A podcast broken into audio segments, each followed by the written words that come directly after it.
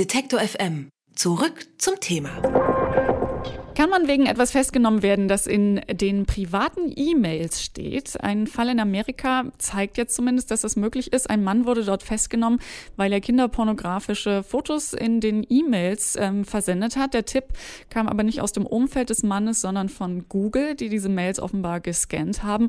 Aufgefallen waren die Bilder vermutlich durch ein automatisches Warnsystem. Der Mann wurde dann festgenommen, das Haus durchsucht. Die Frage ist, kann das bei uns auch passieren? Das frage ich jetzt Carsten Ulbricht, Rechtsanwalt für Internet und Social Media Recht. Schönen guten Tag, Herr Ulbricht. Schönen guten Tag. Müssen wir denn davon ausgehen, dass auch in Deutschland private E-Mails möglicherweise systematisch gescannt werden von Google? Ja, was mit der Frage oft in Zusammenhang gebracht wird, ist das sogenannte Briefgeheimnis. Das steht natürlich im Strafgesetzbuch. Paragraph 202 StGB sagt eben, dass man nicht einfach so in verschlossene Briefe oder Schriftstücke reinschauen darf.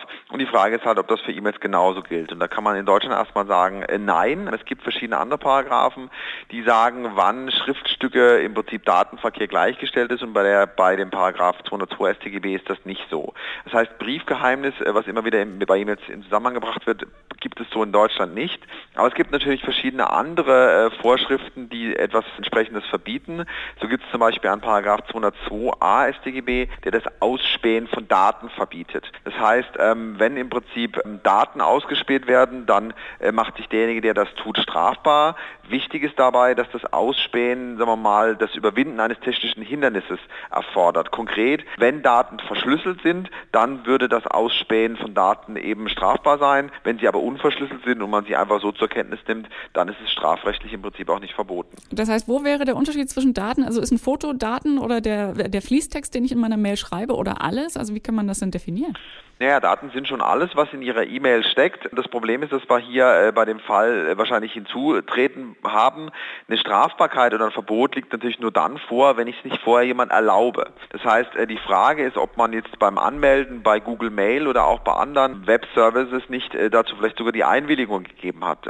Deshalb sind diese Nutzungsbedingungen, die man ja oft bei der Anmeldung akzeptiert, aber die natürlich keiner so richtig durchliest, schon relativ elementar. Im juristischen Sinn würde man sagen, eine Zustimmung schließt quasi die Strafbarkeit aus. Klar, wenn ich jemand sage, du darfst meine E-Mails mitlesen und jetzt überzeichnen gesagt, du darfst das auch den Strafbehörden melden, dann kann ich später natürlich im Prinzip auch meiner Strafbarkeit nicht mehr kommen. Das heißt, man sollte sich tatsächlich relativ genau solche Nutzungsbedingungen durchlesen, weil das im Prinzip den Tatbestand ausschließen kann, sprich eine Strafbarkeit, selbst wenn sie vom Gesetz her erstmal gegeben ist, quasi verhindern würde. Wie könnte denn so eine Formulierung in den AGBs aussehen, auf die man dann achten sollte, wenn man sich da tatsächlich absichern will oder mehr absichern will?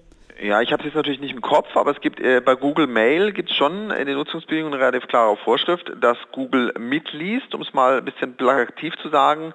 Die sagen dann immer, naja, wir wollen halt gucken, was interessiert dich denn, entsprechend dann auch Werbung zu schalten. Klar, wenn ich lese, dass jemand ganz viel über Tennis schreibt, ja, dann kann ich davon ausgehen, dass Tennis für den interessant ist und dann bringt das Zuliefern von Tennis mehr als beim anderen Hobby. Also sprich, die haben erstmal andere Intentionen, warum sie im Prinzip sich so Mitleserechte einräumen, aber natürlich kann sich das, wenn man es denn darf, natürlich auch, wie hier in dem Fall, strafrechtlich auswirken. Ich bin jetzt kein Spezialist im US-amerikanischen Recht, aber es kann sogar sein, theoretisch, dass man Anbieter verpflichtet, sogar wenn sie entsprechende Kenntnisse erlangen, das entsprechend weiterzugeben. Also es geht sogar darüber hinaus zu der Frage, bin ich als Anbieter berechtigt oder bin ich vielleicht sogar verpflichtet, entsprechende Dinge weiterzugeben.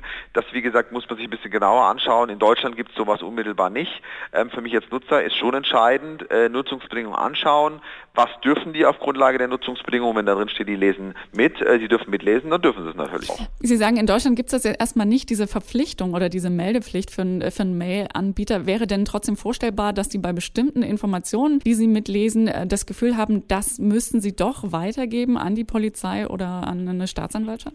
Ja, wir müssen ja differenzieren zwischen rechtlich und moralisch. Moralisch, klar, wenn ich jetzt irgendwas Schlimmes lesen würde über, weiß ich nicht, Kindesmissbrauch, fühle ich mich moralisch natürlich verpflichtet, da was zu tun und tätig zu werden. Rechtlich gibt es bis auf ganz schwere, unmittelbar bevorstehende Straftaten eigentlich keine Verpflichtung.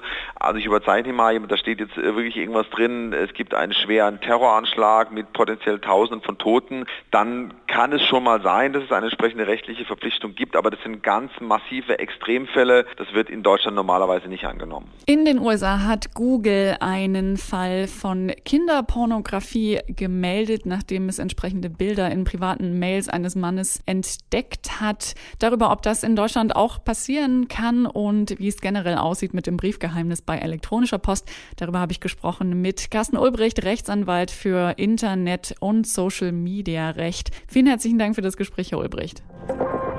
Alle Beiträge, Reportagen und Interviews können Sie jederzeit nachhören im Netz auf detektor.fm.